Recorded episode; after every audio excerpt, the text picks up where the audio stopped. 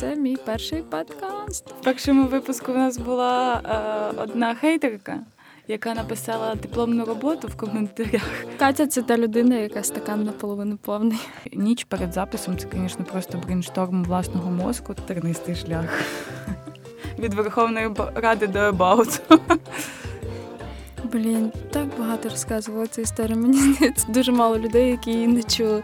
Я не вважаю, що погано розмовляти з якимось суржиком. Я би не хотіла, щоб мій син розмовляв з суржиком, і я не засуджую людей, які розмовляють з суржиком. Я ніколи не споживала контент саме на Ютубі. Дуже класно, що жодну людину в нашій команді не треба контролювати. Блін, всього лише дев'яносто тисяч, блін. Ейфорія просто прийшла, і ми так розуміємо, що далі треба дуже багато роботи зробити. В Наті і Ясі досить медійні дівчата. Е, я просто прикольна.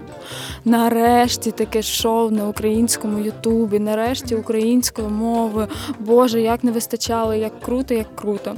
Звичайно, всі хейтять рекламу і проскролюють, а в нас прям на коментарі е, в дусі це перший канал, де не хочеться проскролити рекламу. Якщо тому... Ебаут загнеться, ми зробимо рекламне агентство. Да.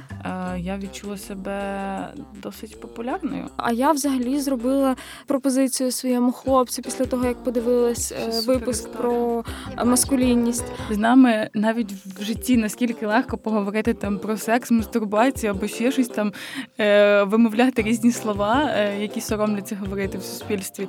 Бачиш, тут вісімнадцять плюс, тобі тільки шість. Перемикай, давай, шукай фіксики. Не обов'язково е, завершення стосунків має е, підкріплюватись постами на Фейсбуці, токсиком. Стало жарко після дискусії. Останнє, сподіваюся, її не виріжу. Усім привіт! Ви слухаєте двадцять дев'ятий випуск подкасту «Сорітельник». Нашими гостями стали співведучі відвертого шоу «Ебаут» Натя Авдієва та Катя Мотрич. Ми говорили майже дві години і не хотілося, щоб ця розмова завершувалася. Звичайно, дівчата відповіли на питання, які у них запитували сто разів. Про запуск шоу, YouTube, формат, хейт. Проте ми також обговорили інші теми. Про близьких людей та їх ставлення до шоу, українську мову та суржик, а також про роль української дівчини у суспільстві. На одну з тем дівчата так сильно почали дискутувати, що вам варто дослухати цей випуск до кінця. Усім привіт! Сьогодні нашими гостями подкасту стали Наті та Катя, ведучі відвертого шоу «Ебаут». Привіт! Дякуємо, що запросила. Це мій перший подкаст. Мій теж. Ні, ти була на радіо «Аристократах» і там ваш запис перевели в подкаст і можна було слухати. Це мій другий подкаст. Бачиш, як я пам'ятаю про твої досягнення. Дякую, сонце. Класно. А розкажіть, як ви зрозуміли, що хочете займатися журналістикою? Особливо Катя. Ну, в мене дві сестри журналістки, і я з першого класу знала, що я буду займатися журналістикою. журналістикою. А потім у мене були різні думки з приводу моєї професії, але в результаті я вступила на журналістику і займаю журналістикою постійно. Ти займаєшся піаром. Я займаюся піаром і е, я прес-секретар. Ну, тобто я пишу, складаю тези, готую до виступів, ефірів, а так. Угу. Натя, а ти? Я насправді згадала дуже забавну історію. Колись я закінчила дев'ятий клас і поїхала з своїм двоюрідним братом і його дівчиною в Крим на море, в Солнечногорськ. Це таке село було, чи місто, я вже не пам'ятаю. І в один з вечорів мій брат зі своєю дівчиною не захотіли піти гуляти, і я пішла одна і зустріла чувака, в якого так закохалася. Я пам'ятаю, він запросив мене на повільний танець. І ми провели кілька годин, і він розказував, що якраз вступив на журналістику в Шевченка з Полтави. До речі, Андрій, якщо ти мене чуєш зараз, я тут сингл-леді. І я вирішила в той момент, що я теж вступлю на журналістику. І я довго готувалась, публікувалась в місцевій газеті «Галичина», по-моєму, так вона називалась. І е, вірила в те, що я вступлю на, в Шевченка на журналістику, хоч тато мене переконував, що навіть якщо мені пощастить, і я добре здам ЗНО і вступлю на бюджет, я просто морально не витримаю, бо всі їздять на крутих тачках. В результаті я, по-моєму, навіть не спробувала вступати саме на журналістику е, в Шевченка, але поступила в Драгоманова на філологію і літературне редагування. Хотіла сказати, вибач, навіть в мене була, я вступала на журналістику в Шевченка, вчилася цінним, але вступала в Шевченка. І я прийшла, е, там перший вступний екзамен, ви пишете есе. Mm-hmm. І я прийшла на це есе, значить, е, там якесь про Шевченка було есе, розказували, і я, думаю, включу диктофон. Ну, на всякий випадок, а раптом можна буде списати, і я тоді сяду, значить, спишу. І я записала все на диктофон, приходжу в аудиторію, там ніхто нікого не контролює, я, значить, включаю навушники, всі сидять, списують просто. Я включаю навушники, там треба було написати десь чотири сторінки, якщо я не помиляюсь. І я включаю навушники, пишу, пишу, пишу, друга десь друга з половиною сторінка, і в мене затихає, затихає в навушниках. І я така, так, що сталося? Типу, я не поняла, я дивлюсь на телефон, а в мене розрядився телефон. Ти підготувалась? Так. І мені не вистачило одного бала. сто шістдесят чотири я написала на сто шістдесят три. Це щоб вступити на бюджет? Ні, на контракт. Я не... Ну, я вже розказувала в своїх інтерв'ю, хотіла стати акторкою в останні роки своєї школи і зовсім не готувалася більше ні до чого, крім акторського, тому, власне, завалила ЗНО, щоб вступити на бюджет. Тебе там дуже сумна історія з акторським. Ну, як сумна? Дивлячись, з якого боку на неї подивитися. Ну, типу, мене не стали слухати через те, що я картавлю. Це сумно. Але чи, чи була я тут зараз, би, якби була акторка, вступила тоді на акторське, не факт. Тому я е, щаслива, що тоді мене не стали слухати, я стала сильніше. К- Катя – це та людина, яка стакан наполовину повний. Так. Позитив. Так, це я. А хотіла б ти ще спробувати себе в акторському? Так, звичайно, я перманентно закінчую якісь акторські курси. Я постійно щось закінчую з акторського. І, да, звичайно, я дуже хочу зіграти в театрі.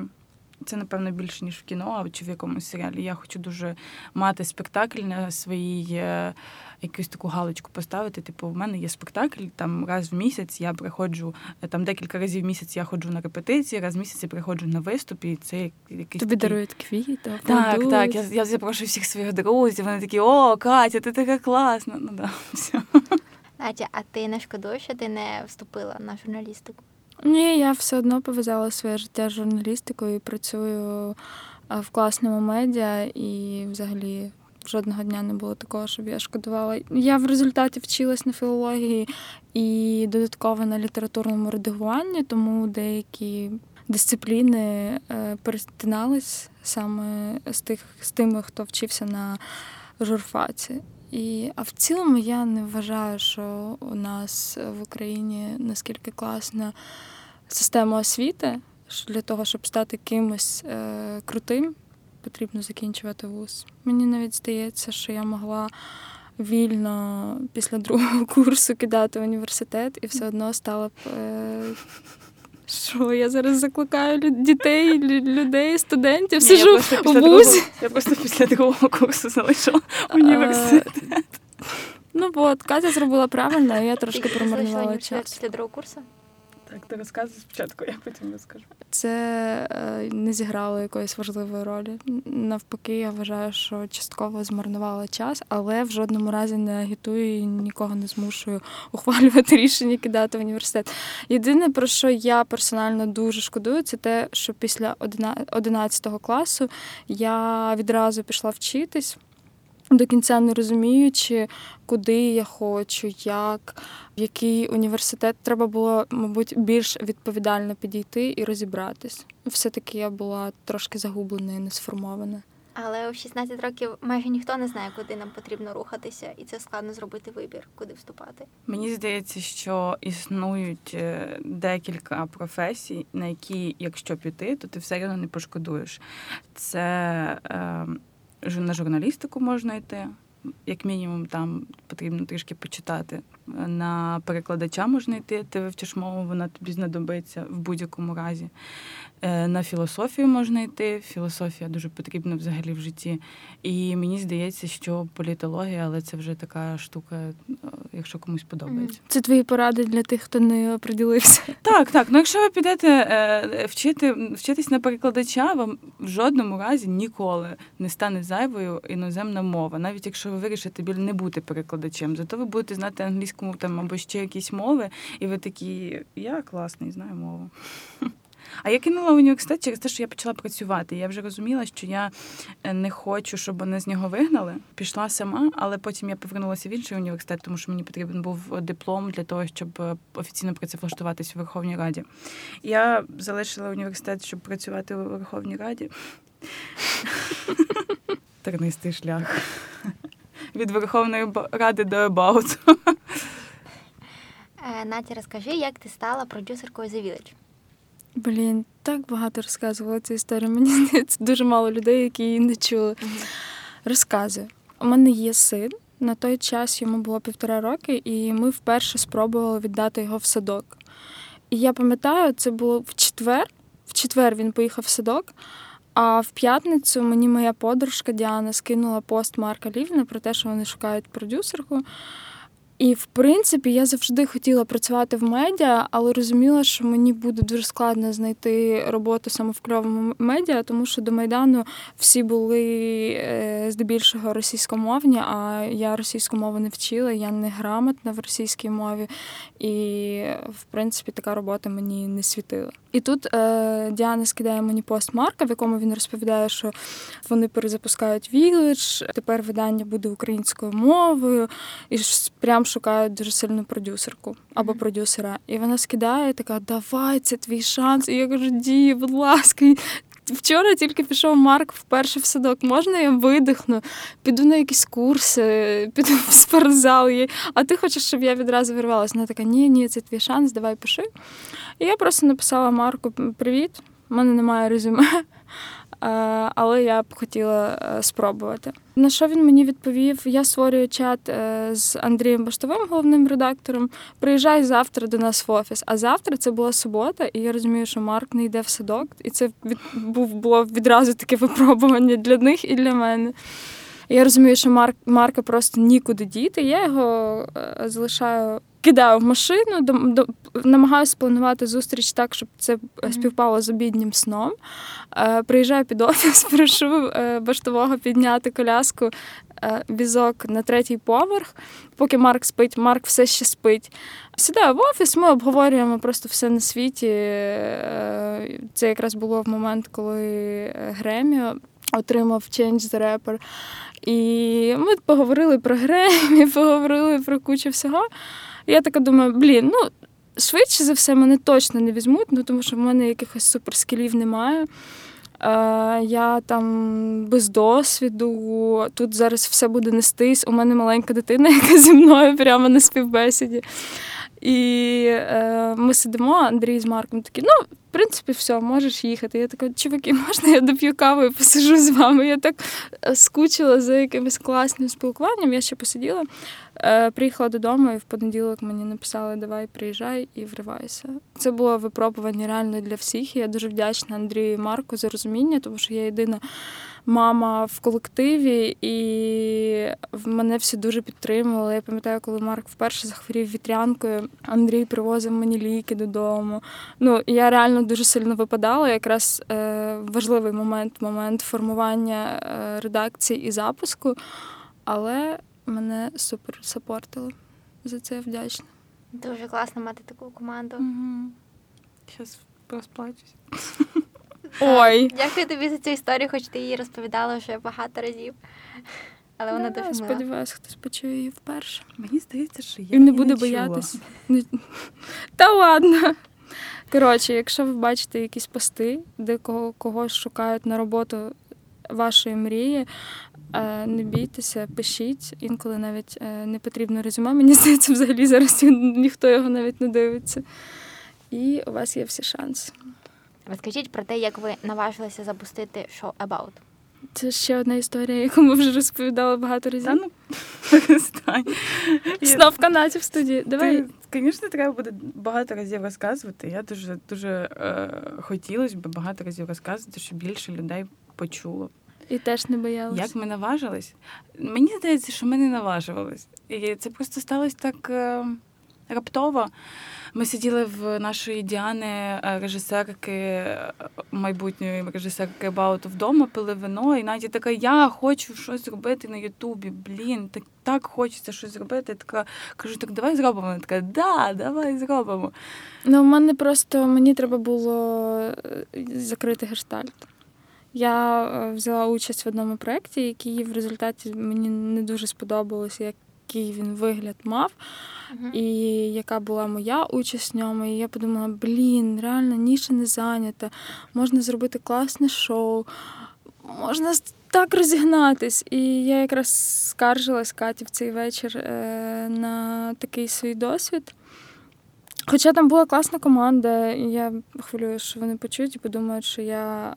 Хейтиш їх. Хейч їх. Це не так. Просто, ну, в цілому він вийшов інший, а я собі уявляла в своїй голові, що він вийде, вийде як ебаут. Вийде як ебаут. Довелося взяти і зробити самостійно ебаут. От. Ми і... поговорили просто, а зранку я зрозуміла, що якщо ми зараз не почнемо щось робити, то нічого не буде. Ну, типу, mm-hmm. якось воно, типу, потім, потім. І я почала пушити Наті, казати, Наті, нам треба сценаристка, ти казала, що в тебе є класна дівчинка. Наті така, да, да, наберу її. Я через там декілька годин Наті ти набрала сценаристку. Ну, коротше, і ми так... Е... Катя, Катя кілька разів мені нагадувала, така, будь ласка, не випадай, давай, будемо робити, бо я дуже командна людина, і я сама ні, ніколи не зроблю. От, і ми якось так е- об'єднались. Да, я просто розумію, що якесь маленьке послаблення, і я все, я уходжу в ноль, і я така, да, вже якось потім. Коротше, досить лінива людина. Якщо все йде в, якому, в якійсь динаміці, то супер. Да, ну ще хочеться сказати, що ми не вдвох, у нас просто дуже багато людей. Ну, загалом команда десь десять, мені здається, людей, але тих, ті, хто активно в чатіку вривається, це, ну, я думаю, людей п'ять-шість. Ми всі рівноправні mm-hmm. члени команди, в нас немає такого, що там Катя, Наті начальники, всі інші не начальники. Ні, ми всі, всі на рівних. І дуже І... класно, що кожен несе відповідальність саме за свою зону. Там Діана точно, їй не треба нагадувати, що робити з відео, коли його треба вивести, коли його треба здати, який поставити дедлайн. Ну, і це дуже спрощує життя mm-hmm. нам всім. От саме така відповідальність кожного в команді. Наша Оля, ес-ем-емниця, яку ми бачили один раз взагалі в своєму житті, вона живе в іншому місті, в Івано-Франківську. Ну, реально, як так можна? Типу, ми не бачили її, бачили її один раз, але все одно вона для нас як частина, ну, дуже велика частина нашої команди, тому що там Інстаграм, коментарі, створення Tone of Voice, це все лежить за Олею. І дуже класно, що жодну людину в нашій команді не треба контролювати. А як ви, до речі, шукали команду? Це були ваші друзі, знайомі? Ну, Діана, наша подружка близька. Всі, хто потрапив до нас, це або наші знайомі, або знайомі знайомих. Реально, хоча ні, тільки Іра, сейлс-менеджерка наша, нам допоміг її знайти Владислав Грєзєв. А решту, так, да, це знайомі знайомих і от якось так, всі свої. Ви говорили, що не очікували, що буде так багато переглядів після першого епізоду. Так. А зараз ми такі, мм, хочеться ще більше. Блін, всього лише дев'яносто тисяч, блядь. Так, да, для нас це було суперприємним шоком, тому що коли ми випустили перше відео «Жінкам потрібен тільки секс», ми робили ставки. Скільки він набере переглядів за першу добу. І ставки були такі дві тисячі, три, і там тільки Катіна сестра наважилась сказати чотири, ми такі, ну ні, Женя, ти програєш. Е, Саша, в Каті просто багато сестер.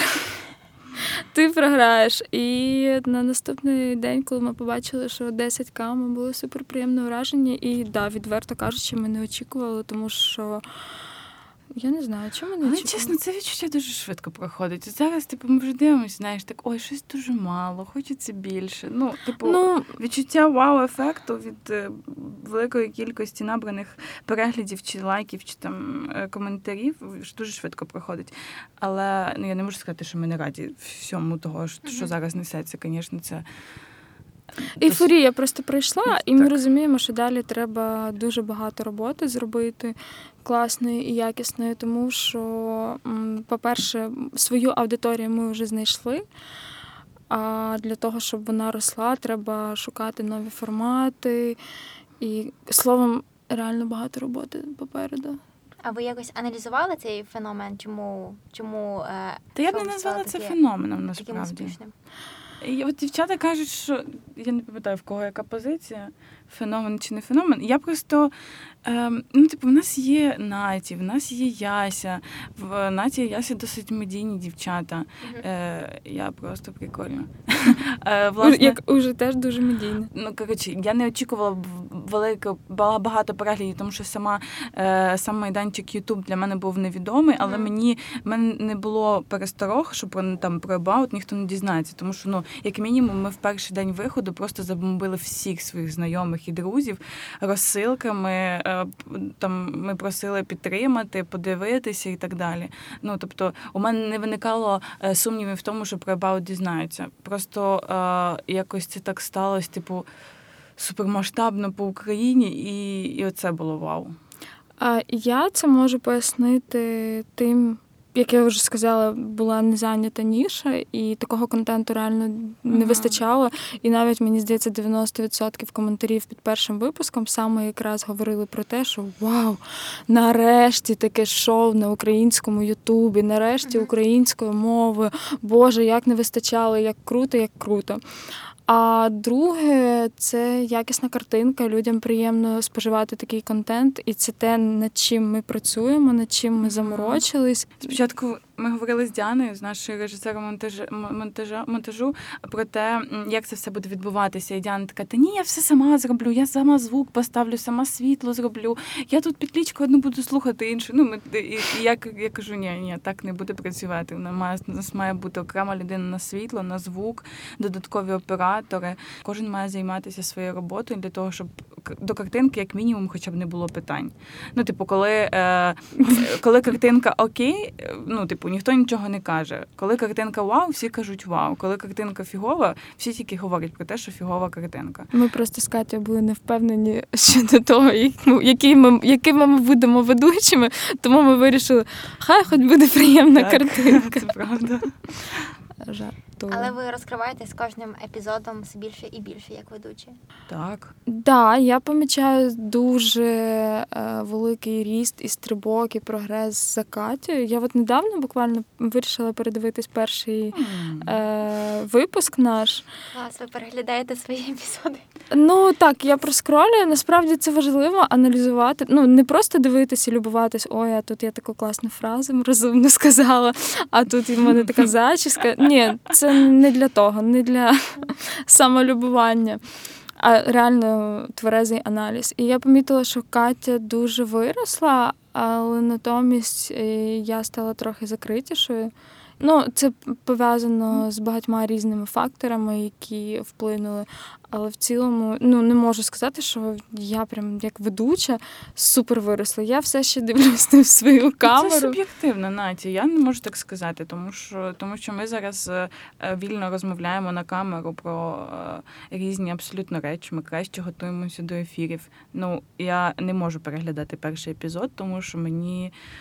Тільки не ці фрази, боже, тільки, тільки не ці дьоргані руки, там, або ще щось. Ну, власне, е, мені здається, що ми всі виросли. Ну, е, е, по Ясі в мене було питання з приводу її там росту, але Яся теж дуже виросла, тому що вона є як там ведуча на е, ТТ, вона, ну, якби просто ведуча, а тут Яся, Яся, Яся розказує свої якісь історії, і, е, як виявилось, їй теж незручно часом про щось було говорити, або, ну, коротше, якісь такі штуки, для неї це теж вперше.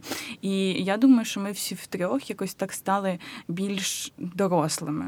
Угу. От це, це моє таке враження, що... Ну, принаймні, під випуском е, про... оргазм написали комент, де я кажу, що оргазм відрізняється під час мастурбації, під час сексу. А там всі, ну, реально досить багато коментарів було. Так звідки ти ж знаєш? Ти не мастурбуєш. Тому що перед кілька випусків перед тим був випуск про мастурбацію, і там е, е, я говорила, що я не мастурбую. От, так ось. Проект позитивно впливає навіть на самих ведучих. І розвиває їх теж. Як ви ставитесь до таких коментарів? Подумаєш? Я хотіла б сказати, що здебільшого подякують нашій аудиторії, дев'яносто дев'ять відсотків коментарів позитивних або ж розказуючих власні історії. Це для мене було вау-шоком, тому що люди приходять і розказують, діляться власними історіями на публічно в коментарях. Це для мене суто дуже круто. З приводу хейту ми, знаєте, спочатку трошки приунили, тому що, ну, коли ти стикаєшся, по-перше, з такою кількістю уваги, а це все, ну, особисто в мене сталося там за чотири місяці. До цього я не була публічною людиною. А ще коли ця увага в негативному тоні, коли критикують твою зовнішність, там, твою мову, е- або просто говорять, що ти її бісиш, ти думаєш такий, як, як Наті класно сказала на хейті булінгі, а що мені, що мені з цим робити? Як мені з цим працювати? От з вашою претензією що, про те, що, що, я тебе, що я тебе бішу, я, що мені з цим зробити? Коли пишуть, ну, Наті, ти під час випуску сказала сорок вісім разів прикольне, і ти якби розумієш, треба просікати цей момент і щось з цим робити, і тобі є, в тебе є розуміння, як з цим працювати. А коли просто говорять, фу, яка, приберіть її, ти такий, окей. І дуже класно сказала Катя фразу в випуску про хейт і булінг, що інколи буває таке, що ти такий заряджений, позитивний, класний, і такі фрази тебе не можуть збити з ніг, і... бо ти, в принципі, в тебе все окей, і ти розумієш, що це просто слова незнайомих людей, які швидше за все нічого в своєму житті не зробили, не зроблять, і вони дуже злі, і тому вони таким чином зливають свою негативну енергію. Але буває таке, що ти сам дуже розхитаний морально, і оці слова, вони можуть дуже сильно вибити тебе просто з життя. Я знаю, є багато людей, кльових, експертів, професіоналів, які вийшли зараз там в площину Ютубу, створюють якийсь контент, і навіть вони, адекватно оцінюючи свою експертність, можуть теж дуже сильно засмучуватись і випадати з життя на якийсь період саме через таких людей, які дозволяють собі такого гавняця підкинути в коментах. Ну, нічого страшного. До речі, в нас, і, і швиденько розкажу історію про в першому Позитив. випуску. В першому випуску в нас була е, одна хейтерка, яка написала дипломну роботу в коментарях. Це були дуже великі коментарі з купою образ особистісних і так далі. Вона пройшлась, Вона типу, пройшлась по кожній, по кожній угу. із нас, по кожній хвилині випуску, по кожному слову, е, і просто захейтила до не можу. Ну, ми нічого їй не відповідали, тому що, ну, коротше, так, мені ну... здається, так правильно. А, і вона пропала, а потім повернулася в останньому випуску з вибаченнями. Да, вона просто дуже сильно приїхала саме по Ясі, і от в, вона дуже смішно, що саме під випуском про хейт і булінг, вона, видно, він на неї вплинув uh-huh. в хорошому сенсі, і вона вибачилась перед Ясею. Це да, класно. Да. Да, ви змінюєте людей на краще. Надіюсь. Хочеться вірити. Можливо, в якісь моменти потрібно просто абстрагувати себе від коментарів і від цього всього, щоб займатися тим, чим ви займаєтесь. Взагалі не читати і не реагувати теж буде неправильно, тому що там багато порад цінних. Мені здається, ми стали менше перебувати одна одну. Я, наприклад, вже майже не, не втикаю в телефон під час записів. Просто, ну, це не тому, що, е, як дехто думає, мені плювати на це шоу, і я прийшла, і ніби мене попросили там сісти. А тому, що з самого початку, ми коли обговорювали формат, ми хотіли, щоб це було найменш наближено до такого офіційного е, відео, де сидять три ведучі ладу, чи з такою правильно поставленою мовою, дикцією. І ось так от спілкуються. Ми хотіли, щоб в людей було відчуття, ніби ми дійсно зібралися в барчику обговорити те чи інше питання. Це навіть не був аргумент. Це, да, це була моя відмазка, чому я так роблю. Але з часом я дійсно зрозуміла, що глядачі можуть відчувати в цьому якусь неповагу з мого боку і перестала писати смс-ки. Катя, ще хочеш щось додати про... Трохи коментарі. Про коментарі. Та ні, я люблю, коли пишуть коментарі, чесно. Просто от, е, люблю, пишіть коментарі. Я так багато позитивних коментарів на своєму інтерв'ю отримала mm-hmm. останньому, що...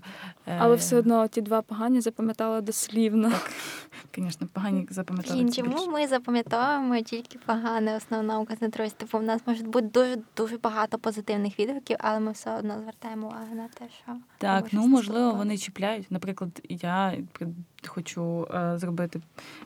признатися в тому, що мене дуже чіпляє, коли, наприклад, пишуть про те, що я нерозумна, або якісь такі речі. Коли мені пишуть, що я не красива, мені, ну, типу, знаєте, я така, да, ну, ні.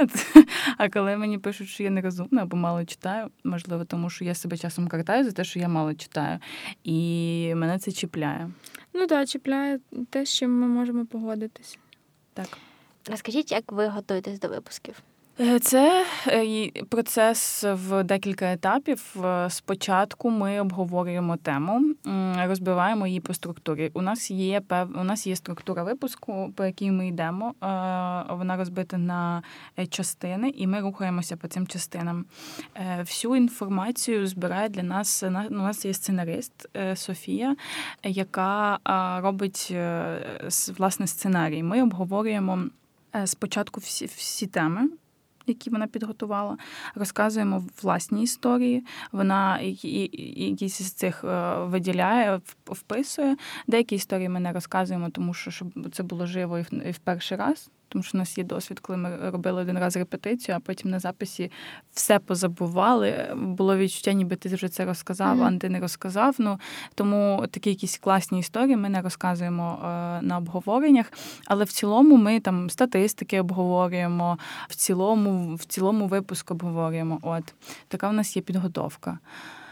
Ну, персонально ти як готуєшся? Е, ну, от коли в нас є вже е, риба, риба сценарія, uh-huh.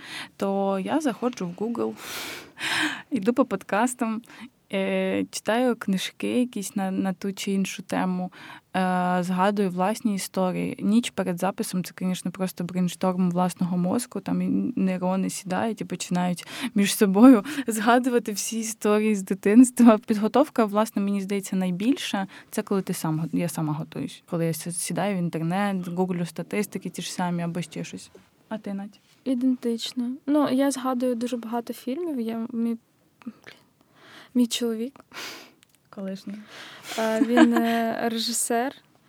І я завжди його задовбувала. Така, Діма, Діма, нагадай, будь ласка, от в якому фільмі класно показано хейт або ось, ця, ось це питання піднімається. І він мені дає список, більшість з них я бачила. І, коротше, як запам'ятала, знаєте, оцю ідеальну формулу е, написання добре твору е, під час складання ЗНО з української мови, що має бути там власний досвід, досвід да. з літератури, досвід з історії. І в мене якось склалась ця картинка ідеального сценарію, що коли ти можеш розказати власну історію, послатись на якийсь фільм, послатись там на якийсь е, угу. приклад е, в літературі, то, в принципі, типу, цього буде достатньо для того, щоб відкрити питання. Це правда. Хоч десь знадобилася підготовка. Я склала дуже добре з української мови. Знову я сама себе закопую. А да. Що закопиш? Ти сама себе хвалиш. Та ні, просто я ж скажу зараз, що я його склала на сто дев'яносто три бали, а потім підуть і будуть казати, а що це ти кажеш? Самий класний, а не найкращий. Це ж калька з російської. Е, хотілося б сказати про мову.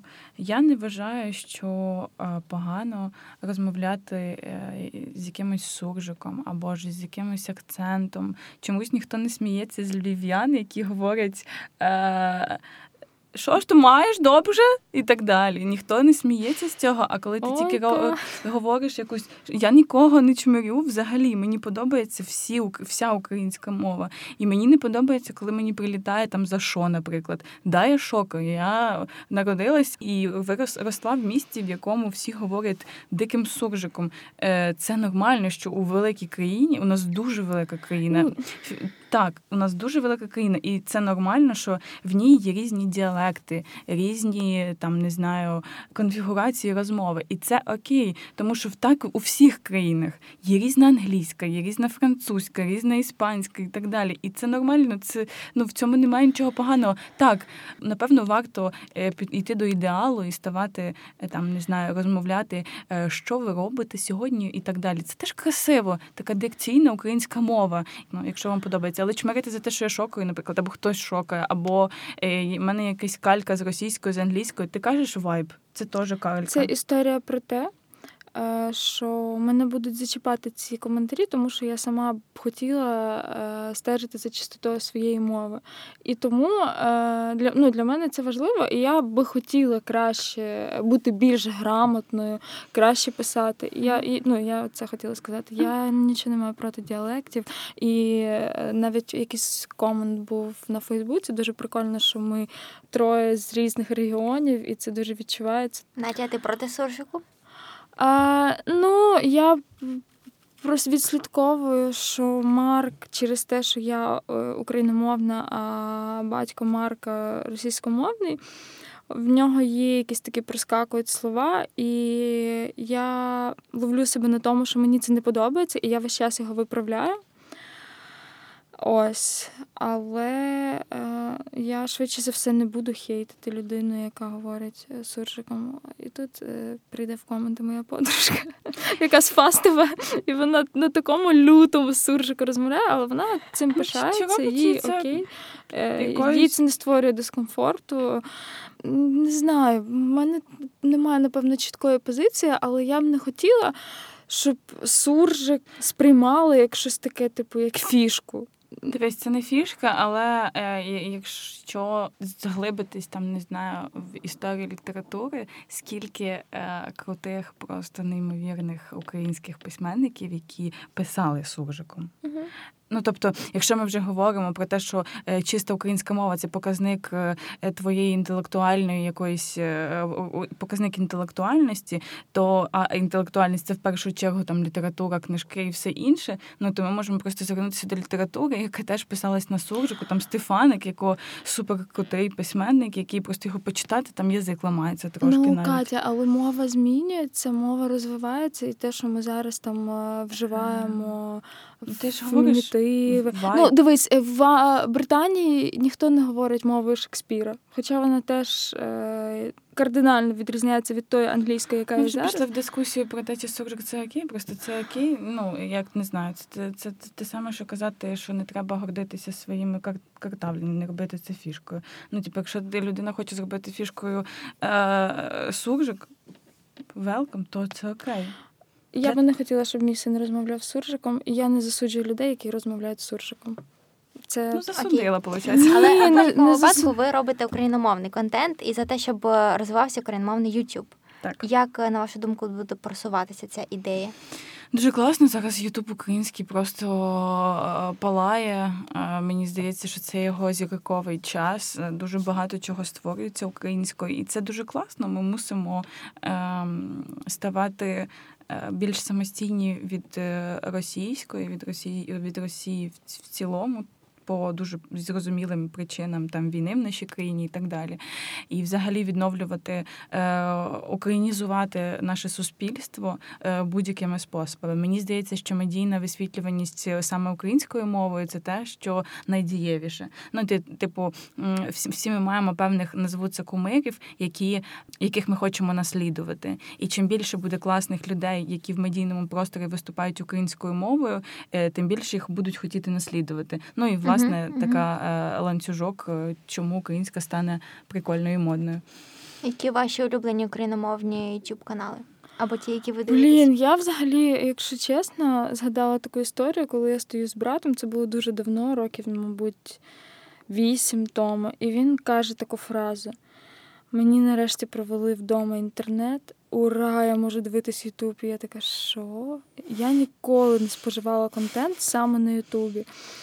По-перше, через брак часу. По-друге, коли ти багато часу проводиш за кермом, ти переважно слухаєш mm-hmm. подкасти, це зручніше. Mm-hmm. І якщо я вже дійсно проводила там вільний час за компом, то це були якісь серіали або фільми. І дійсно для мене Ютуб став е, саме відкриттям, коли я почала створювати туди контент і почала вивчати інший контент. Я пам'ятаю, ми багато дивились, щоб просто е, проаналізувати зйомку, кадри, uh-huh, заставки. Uh-huh. Але це не було саме споживання Ютубу через контент. Я не, ну, телебачення Торонто – це на якомусь такому за замовчуванням ти включаєш, вмикаєш в неділю.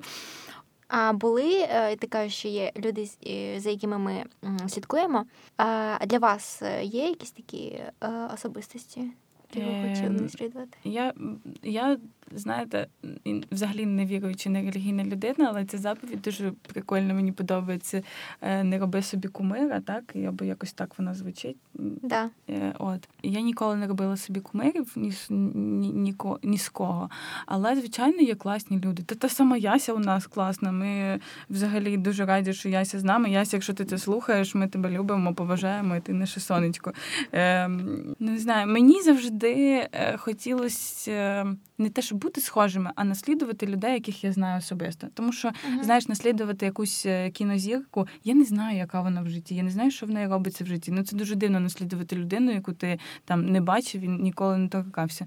В принципі, потрошку наслідую всіх своїх друзів, включаючи uh-huh. Наті там і Машеньку мою. Маша, я тебе згадала в інтерв'ю. Не як знайома, а не. Навіть сказала подружка.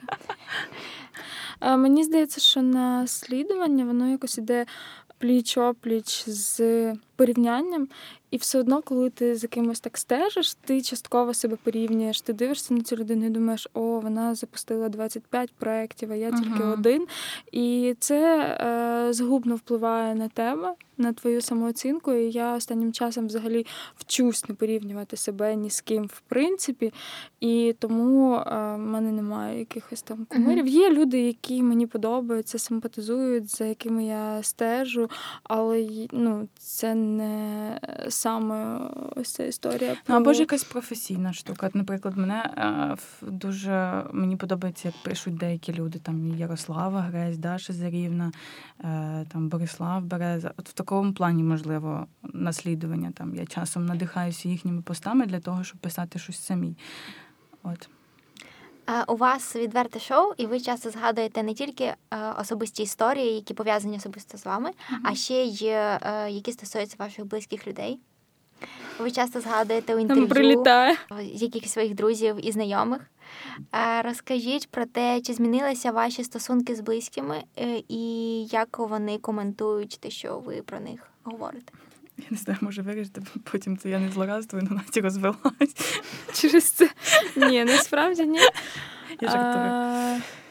Ну, цікаве питання. Ну, ти не, не з одного боку ти розумієш, що це приватність людини, і, можливо, вона не підписувалась на те, щоб її історії були висвітлені в Ютубі на весь медійний простір. А з іншого боку, без цих історій ти не можеш бути ведучою відвертого шоу, і без свого досвіду ти просто не цікавий, і тобі не маєш розказати, тому що формат саме передбачає розповіді особистих історій. У мене були е, моменти з чоловіком.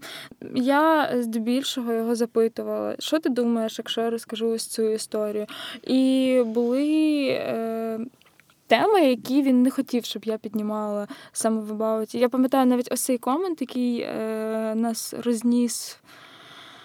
Коротше, користувач, користувача звати Гав-Гав, Катя згадувала, вона е, після першого випуску написала дуже великий е, комент е, з критикою, і вона якраз там згадала мого чоловіка, в якому, е, в якому контексті. Я розповідала в першому випуску про наш перший секс, який е, там стався, не стався, і вона, е, її це дуже розлютило, і вона дуже сильно співчувала моєму чоловіку, що я таку особисту історію розповідаю на весь інтернет, і типу, їй його прям було дуже шкода.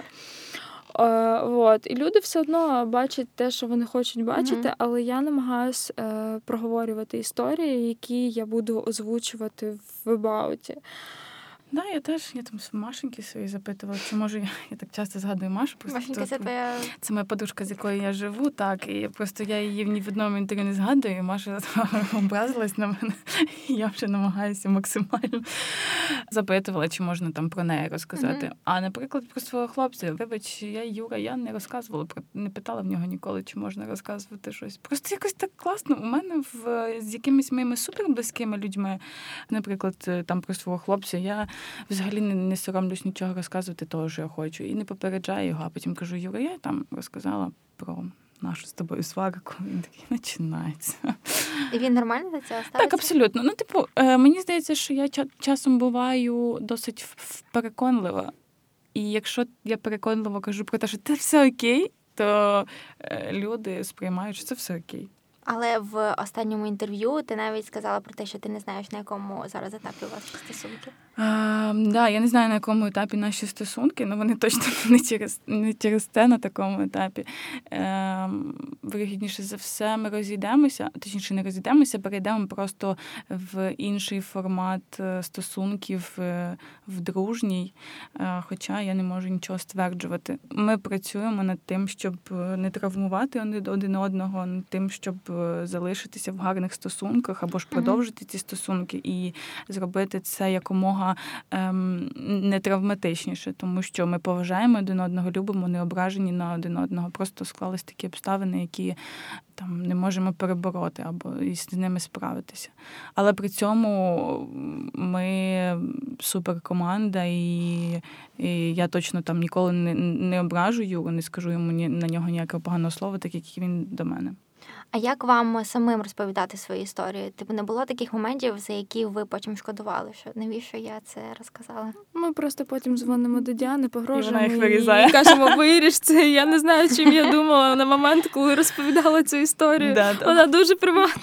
А коли вже вийшов епізод в... Ні, ми передивляємося раз... Я особисто передивляюся раз за два перед mm-hmm. тим, як він виходить, і я моніторю ці всі штуки, щоб не, не ляпнути зайвого. А я наскільки боюсь сказати, що не зайве, що переважно мовчу на записи.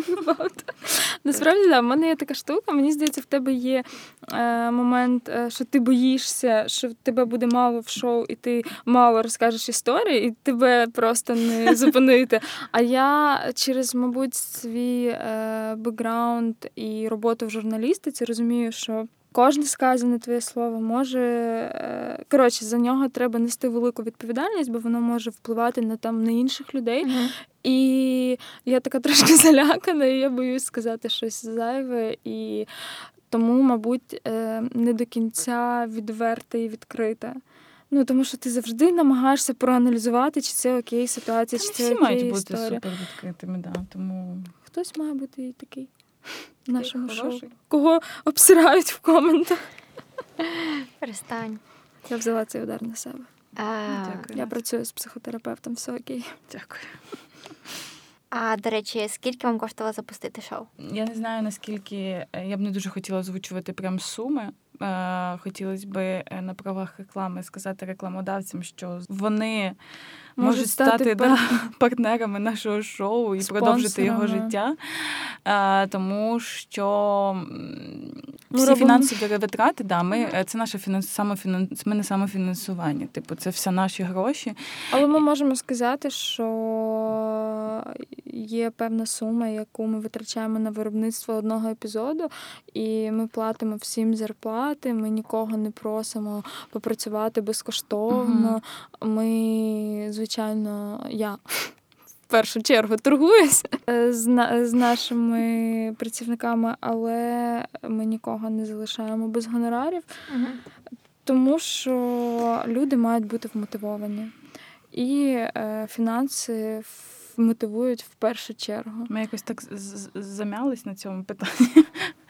Ні, ну чому? Ви е, говорили про те, що запуск другого сезону буде, якщо ви знайдете спонсорів.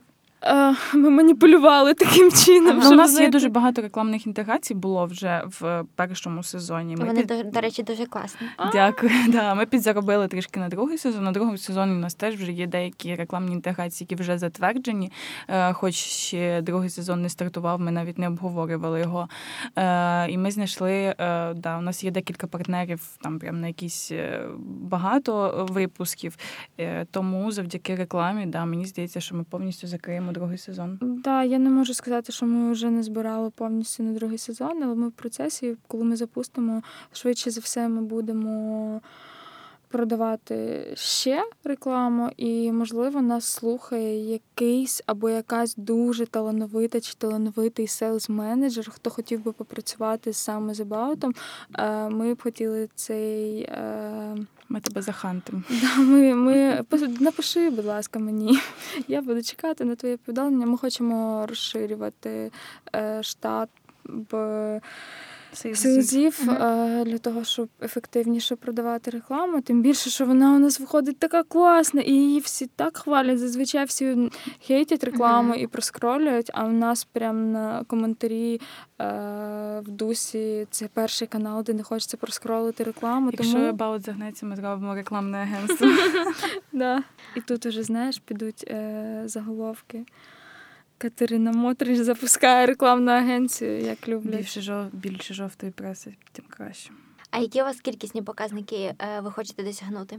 Я, ну, якщо дивитись реально, все ж таки україномовний контент, і він обмежує по кількості, тому що ну, не, не. географічно ми не можемо виходити, там, нас не, наш контент не можуть споживати в Росії, Білорусі і інших країнах ес ен ге. Головне, мені б хотілося сто тисяч підписників. І, по п'ятсот тисяч переглядів під кожним випуском. п'ятсот, п'ятсот плюс, так, мільйон. Я б хотіла мільйон. Я дуже, дуже сильно буду святкувати мільйон переглядів. Ми Клас. зробимо ще вечірку. У нас непогано виходить робити вечірки. Так, ми ще в класні вечірки. О, такі класні дівчата. Мульти, да, мультиорганізовані. Талановита людина, талановита у всьому. Так. Це про нас. А наскільки ви відчули себе популярнішими після запуску шоу і взагалі що змінилося? Та популярнішими? Ну, враховуючи, що я ніколи не була популярною в медійному просторі, я відчула себе досить популярною, ну, коли тебе пізнають на вулицях і так далі. Але я сприймаю це як подяку за те, що ми робимо. Ну, типу, я не сприймаю це як те, що я така вся охеренна, я сприймаю це як вдячність суспільства за мою пророблену роботу і там вкладені гроші. Тому я дуже вдячна всім тим, завдяки кому в мене там ростуть підписники, перегляди і так далі. Е, мені захотілося більше писати в власному блозі. Ну, типу, я завжди писала uh-huh. для когось, але не вела свій блог. Зараз, мені здається, я почала набагато більше писати, і коли я відчуваю фідбек, я прям кайфую дуже сильно від цього. Я вже теж багато разів говорила, що для мене ця історія, коли тебе впізнають на вулиці, вона не про те, що, о Боже, я така класна, я популярна, позвоню зараз мамі. До речі, я недавно мамі сказала, точніше, навіть не я, а подружка моя Діана каже, так Наті впізнають на вулиці. І мама така, що? Не можу повірити. Потім я, звісно, їй ще скинула фотку, де Вакарчук на вечірці About. Ось. І для мене ця історія не про самолюбство, а... про те, що ми робимо реально якісний контент, який дивляться, бо зазвичай це mm-hmm. люди, які не просто підходять і кажуть, а, ти з About, а вони підходять, коментують, діляться враженнями, розповідають там, а отут ви це зробили, а отут ось це класно сказали, а я взагалі зробила пропозицію своєму хлопцю після того, як подивилась Щось випуск про я маскулінність. Бачу. І ти такий думаєш, клас, я... це все недаремно. І від цього дуже приємно, саме від усвідомлення того, що ти робиш продукт, який змінює людей. Що ми стали такими близькими, ну, власне, напевно, темами і тим, що ми відверті про себе. Я колись сиділа на Атласі, їла, до мене підійшла дівчинка. І просто, ну, типу, знаєте, як часом складно говорити про щось інтимне.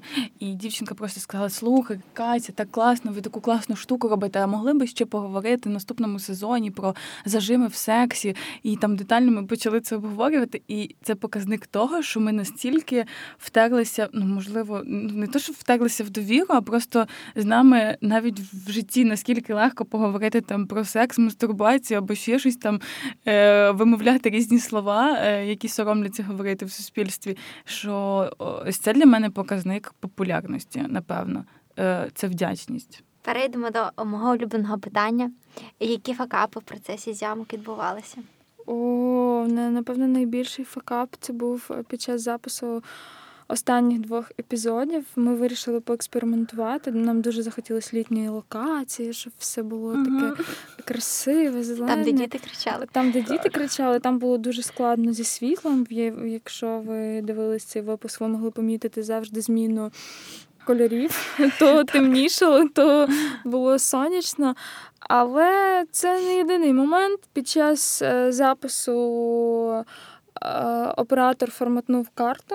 І випадково. Одні... Ти така вирішила мене поправити, типу, Наті, він випадково, все окей, давай не, не будемо тут його хейтити. Ні, да, він випадково, але я не вірю, що хтось міг би зробити це спеціально. Так, форматнувшися карточка, перерва, перервалися зйомки, тому що почався дощ. Це все було в один день. Зйомки десять годин тривали. А я би тут хотіла ще в цій історії відзначити нашу Діану.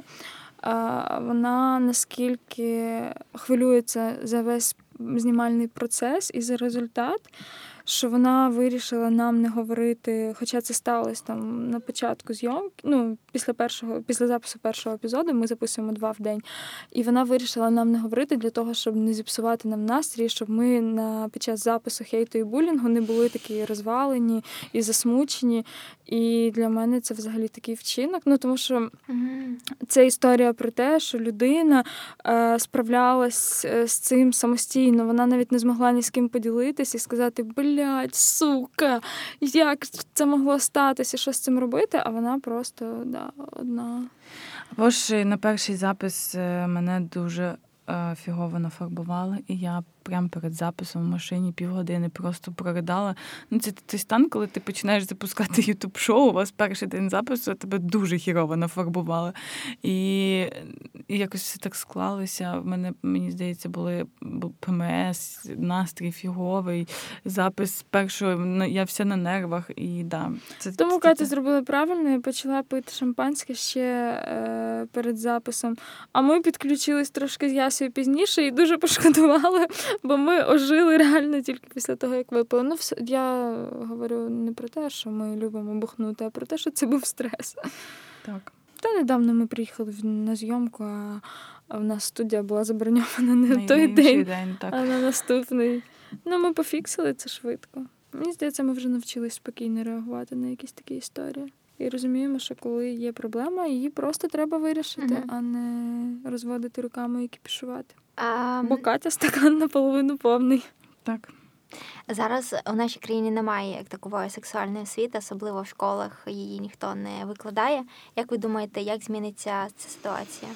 Я сподіваюся, що зміниться. Ми все особисто ми робимо багато для того, щоб це змінювалося, і суспільство потребує того, щоб це змінилося. Вже мами, які зараз там народжують дітей, вони усвідомлюють, що, ну, принаймні там в якійсь моїй бульбашці і ще інформаційні бульбашки і бульбашках, які поруч, мами розповідають дітям про вагіну, вульву і член, і не соромляться цього говорити. Я розумію, що це не вся Україна, сто відсотків є там інші міста, села, тим більше, де е, досі ніхто з дівчатами про менструацію не говорить. І це все дуже велика є, в цьому є дуже велика проблема. Але мені здається, що якщо е, хоча б в повітрі буде витати е, ця повістка, то вона рано чи пізно просто прийде на порядок денний і точно з'явиться в школах, як це має бути. Про це мають розказувати в школі.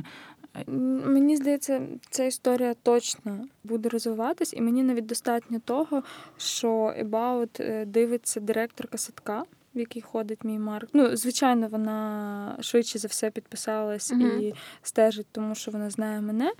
І це така історія через персональний контакт. Але е, я помітила, що вона там приймала участь в якихось дискусіях, прямих ефірах на тему сексуальної освіти.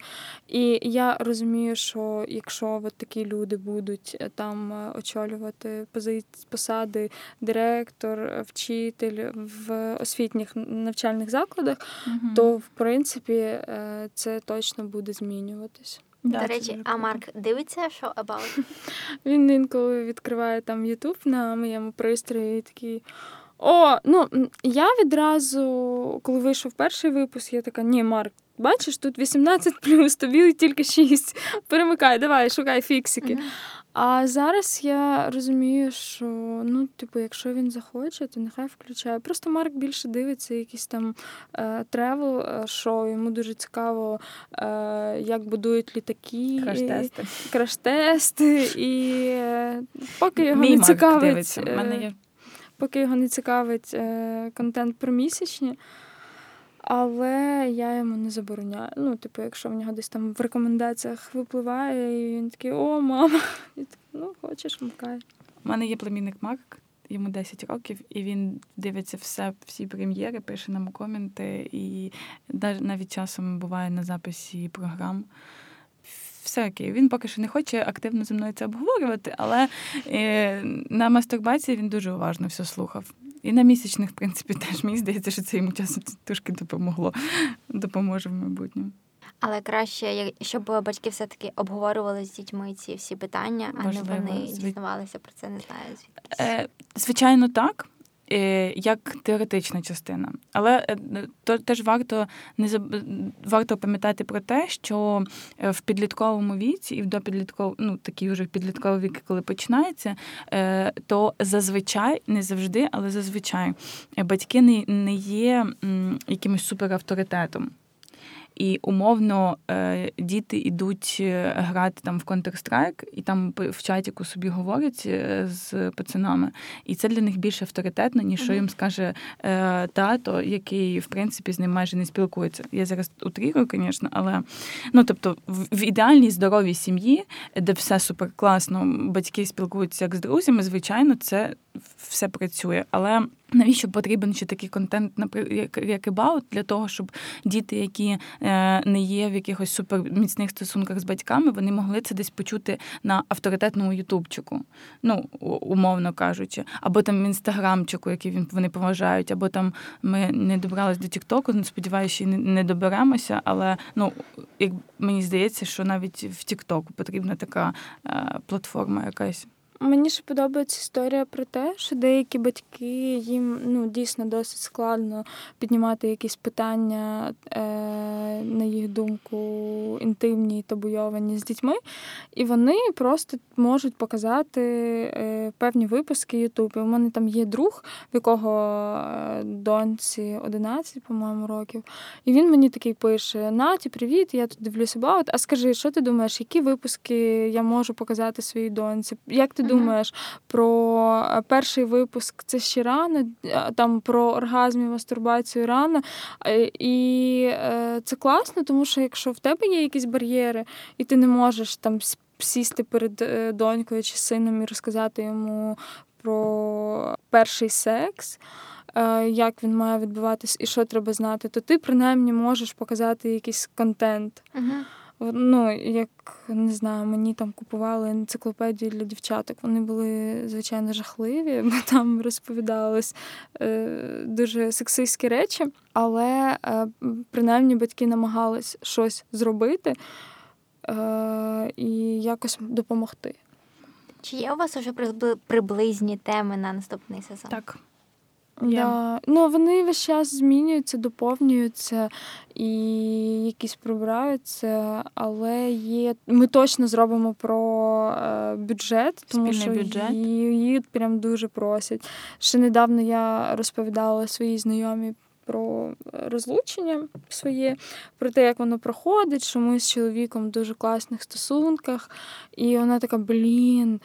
Це така рідкість, це просто феномен. Будь ласка, зробіть на About випуск про те, як взагалі вийти екологічно з стосунків. Наприклад, як в Каті досвід. Мій не обов'язково е, завершення стосунків має е, підкріплюватись постами на Фейсбуці, токсиком, е, киданням какашок один в одного. Це можна зробити нормально, не травматично. Я, наприклад, ніколи І... не видаляю фотографії з своїми колишніми. Ну, типу, там з не видаляєш їх соціальних мереж? Не видаляю, тому що це моє життя, ну я їх не соромлюся, да, в мене було, ну, ми ж не видаляємо фотки в сукні, як, яку, яка більше з нами не є, яку там ми більше не носимо.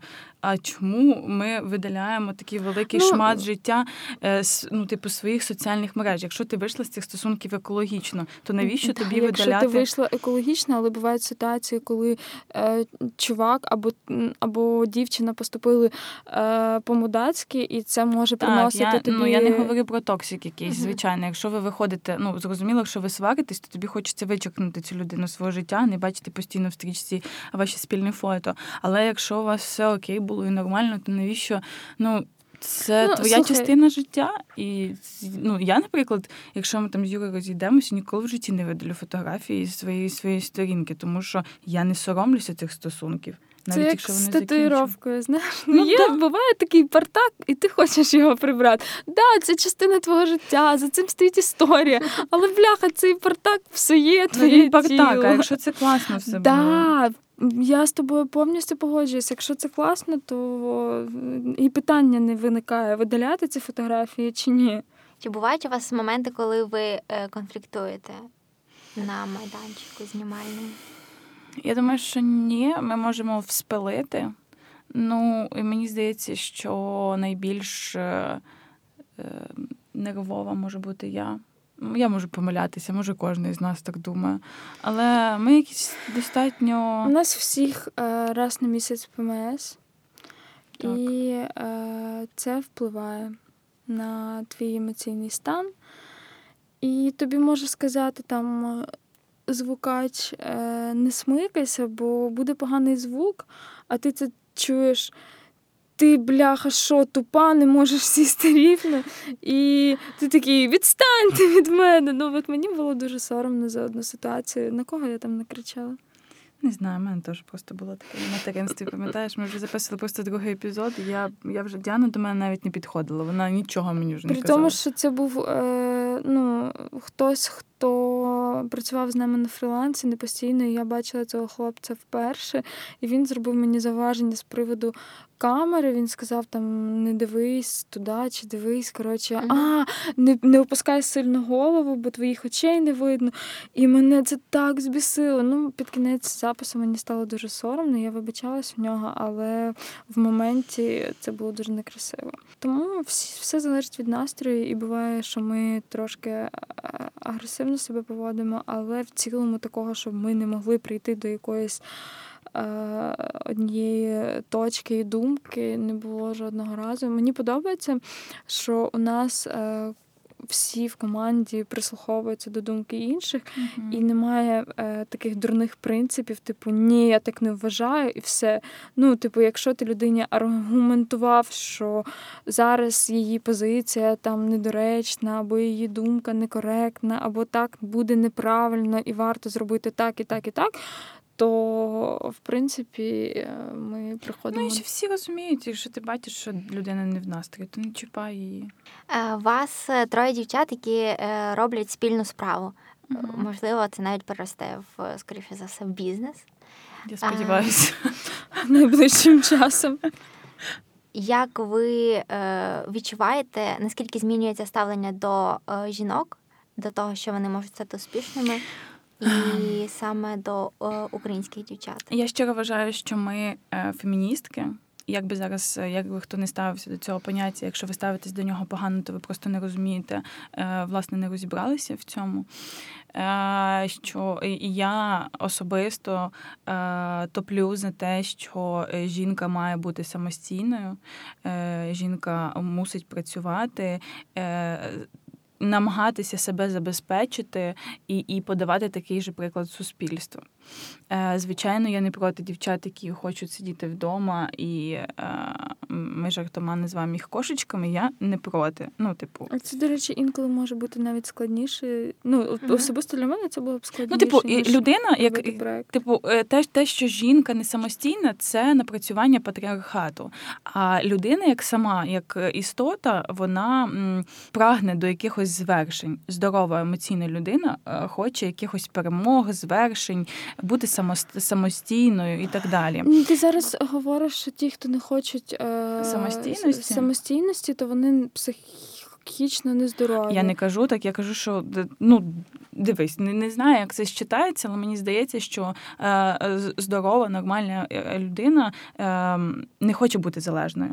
Ти залежна, ну не знаю, тобі було б нормально, якби ну, ти не, там, взагалі не працюєш, нічого не робиш, і на прокладки тобі дає твій чоловік гроші. Ну, наприклад, у мене викликає такі мене, мене не викликає питань такі ситуації абсолютно взагалі. Uh-huh. Це є, це буде скоріше за все, і це окей, тому що якщо тобі тобі нормально, то ну я затоплю за те, що ти можеш бути любим і як захочеш. Але моя позиція така, що жінка, який який чоловік, взагалі людина, має бути самостійною, тому що ти можеш залежати від когось, а хтось володіє тобою, і це нездорова ситуація. Ну, типу, я я не вважаю, що це здорово, коли у людини є влада бач... над тобою. Це і для неї трошки не окей. Так чому зразу влада і чому зразу залежність? Якщо пара домовилася, що там, дивись, я е, вдома сижу, відповідаю за побут, відповідаю за Диви, чистоту, діти... за прибирання, а ти відповідаєш за фінанси, то е, я не можу сказати, що це нездорова домовленість, і це залежність, і це відразу е, влада в когось над кимось. А я вважаю, тому що якщо ти захочеш піти, то ти підеш ні з чим. Бо ти, ціли, бо ти сиділа вдома. Чому? Ні, ти не підеш ні з чим. А з чим ти що, підеш? З умінням прибирати? Ну, блін, Катя, ну чому? Людина, бувають люди, які сидять вдома, але це не означає, що вони не вміють нічого, крім прибирати. Я тобі кажу про самостійність і самодостатність. Бувають ситуації життєві, які тебе е, змушують Звичайно, змінити... народження дитини. Єдина ситуація, яка тебе змушує змінити самостійний спосіб життя. Тоді ти вибираєш дитину і сім'ю до якогось певного періоду. Я розумію, і, і це окей, що ти не, не, не вйобуєш на роботі після другого дня, як ти народила. Все інше ти маєш бути самостійною. Ну, типу, суспільство так побудоване. Чому чоловік, всім чоловікам треба бути самостійними? В тебе не виникає питання, що чоловік не самостійний. Ні в кого не виникає взагалі жодних уявлень. Та є різні що чоловіки, є різні це жінки. Понятно. Це, це все теж понятно. Але людина, будь-яка людина, на чоловік чи жінка, вони мають стремитися, як українською, вибачте. Намагатися, Намагатися да, стати самостійними, тому що не треба нікого обміняти своїми прикладками. А я вважаю, що бувають ситуації, коли і, і якщо в тебе є бажання, у твого е, партнера є, є така можливість, і ти хочеш, бляха, зараз сидіти вдома, прибирати, готувати, дивитися серіали, і не ходити на роботу, і нічого не робити, е, це не означає, що ти тупа, не самостійна. Зараз, на даному етапі життя, у тебе такий е, формат. Потім, якщо щось зміниться, і цей чувак там умовно, який тебе утримував і давав тобі гроші, піде від тебе, не означає, що... Не озна... Ні, не так, означає, що... Хто тільки такі і робить. Так, і це окей. Не означає, що ти будеш сидіти далі, бо ти така нічого не вмієш. Ти Люди... нового. Ні, людина може навчитись чогось, вона може піти Чого не навчитись на роботу. Зразу після школи? Ну, бо не хоче вона зараз, немає в неї такої потреби. Дивись, я ж не чмирю нікого, я просто кажу, що від Ну, ти говориш, що вони нездорові. Для, для мене так.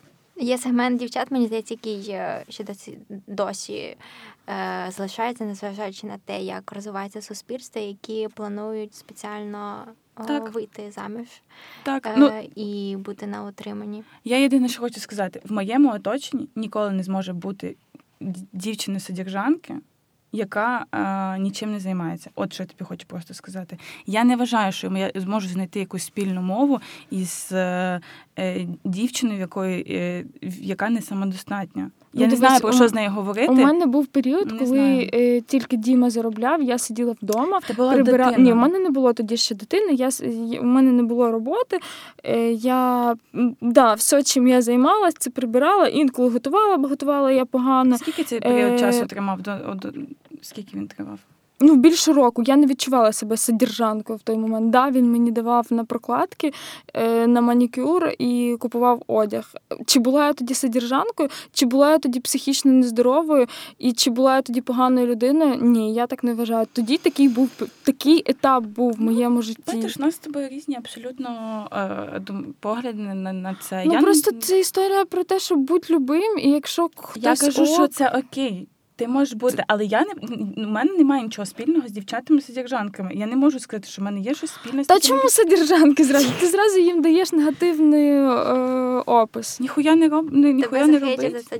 Я прошу, хейтіть мене за це, але я вважаю, що кожна жінка має піздувати на роботу і працювати, і, і забезпечувати себе як мінімум якимись мінімальними речами сама, для того, щоб потім не виявитися, що ти жертва, яка залишилася без нічого. А потім ми всі жаліємо жінок, які залишилися без нічого, бо вони, значить, сиділи, і весь час їм чоловік прокладки купляв, бо вона така цвіточок надихала його. Ні, це ненормально. Кожна жінка для того, щоб ми зараз перестали говорити Ти про фемінізм. Ти зараз знецінюєш те, що я вона робить вдома. Дивись. І інколи жінка може дохуїще робити mm-hmm. вдома і так втомлюватись, поки він прийде, поки він сидить в офісі і заробляє гроші. А її, її робота просто ніяк не оплачується. Це, до речі, дуже сумно те, що дійсно жінок, які просто просто працюють, просто залишаються вдома і роблять дуже багато домашньої роботи, слідкують за своїми дітьми, готують, прибирають. Коли з'являються діти, це інша історія. Е, не тільки це. Ну, ну мож, от, діти можуть я вирости. Хочу, якщо ви зараз подумали, що я хейчу мамочок,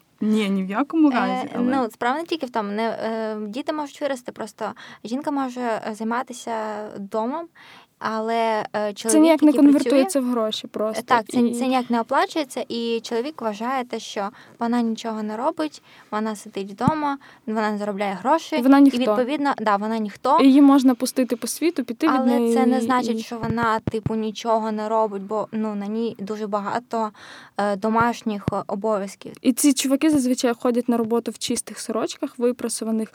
Е, вони не знають, е, як взагалі е, піти в магазин, на якій полиці лежать продукти, вони не знають, де хімчистка знаходиться, і, коротше, багато таких різних питань. Типу, бувають дуже різні ситуації життєві, коли жінка реально не може працювати, або може, але це було б, ну, це дуже складно і знайти себе. Окей, і знайти свою, собі роботу. Тому вона залишається в, такому, в такій ситуації, і дуже погано, коли чоловіки це не усвідомлюють, і... Ем, Ну, ставляться до них... Треба постаратися зробити так, щоб твій чоловік усвідомив, що ти працюєш вдома.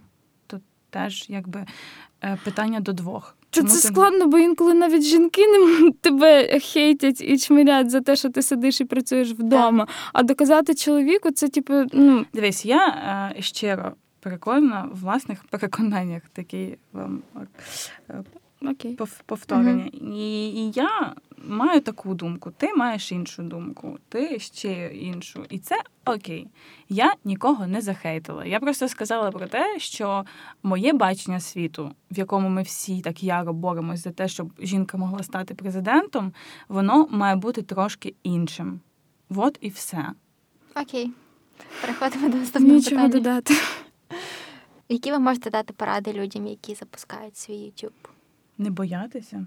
Так, да, це основна. Взагалі, краще зробити, ніж не зробити. Не читати коментів і не слухати людей, які не підтримують і які знецінюють твою ідею, тому що це дуже сильно демотивує, опускає, змушує опускати руки. Мені здається, ідеально обкластись людьми, які, так, в цей момент які вірять в тебе. Супер, да. Які тебе підтримують, сапортять і говорять, ідея супер, все клас. Ну, при цьому дають якісь тверезі коментарі і uh-huh. поради. От, тому що підтримка дуже важлива, особливо близьких людей. А також технічна частина. Дізнайтесь, що треба для того, щоб зробити ютуб-канал, ютуб-проект. І, будь ласка, не робіть все на швидку руку. Е, краще відкладіть гроші для того, щоб зробити більш якісно. Е, нам дуже хочеться, щоб були е, схожі проекти на ютубі, але з класною якістю, тому що в інтернеті так багато всього, і так багато неякісного контенту, І хочеться от з цим якось боротись, і щоб було побільше кльових каналів. Угу. Так. До речі, я згадала, що у Елізабет Гілберт є класні поради, яких вона дотримується, як вона справляється з критикою. Це три правила. Я пам'ятаю одне. Типу, якщо одне з них порушується, то вона не реагує на цю критику. І одне з них Клас. Це те, що вона слухає тільки тих людей, які працюють у тій самій сфері, типу ті, які також пишуть. І якщо ти не пишеш і не знаєш, що це таке, то ти не можеш фактично критикувати. Я, до речі, ти сказала про це, а і ми колись обговорювали з моєю ще одною подружкою про те, як я буду реагувати на хейт, якщо він буде прилітати. Угу. Це ще ми не запустили канал. І я кажу, вже готувалася. Так, так.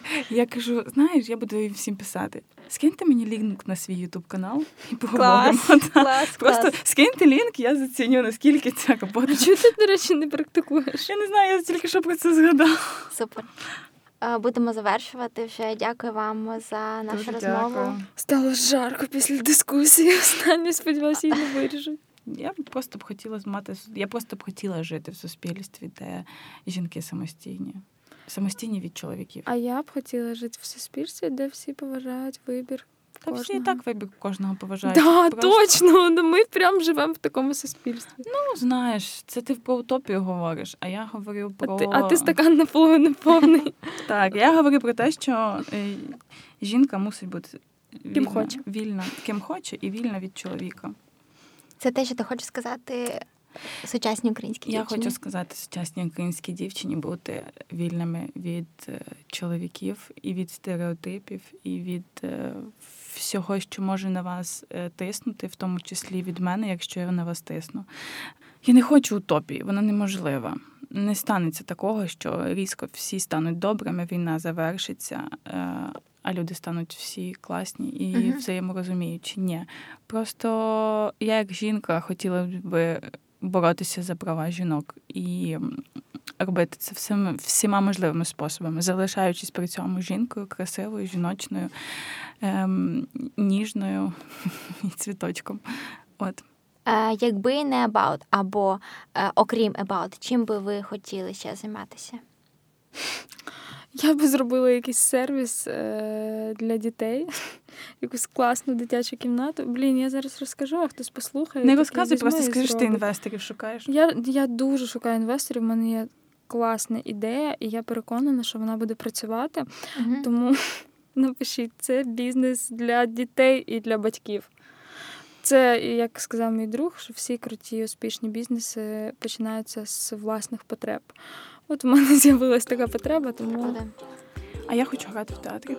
Дякую вам. Я запрошу тебе на свою виставу. Я буду дуже чекати. Дякую. Дякую. З радістю прийду. Наші любі слухачі, ми дуже раді, що ви нас слухаєте і ділитеся своїми враженнями про подкаст. Для нас важливо знати вашу думку, тож будемо вдячні за коментарі, відмітки в сторіс та лайки. А ще наші гості також люблять, коли їх відмічають. Слухайте подкасти, дивіться україномовний YouTube та розвивайтеся у тому, що вам подобається. До зустрічі у нових епізодах.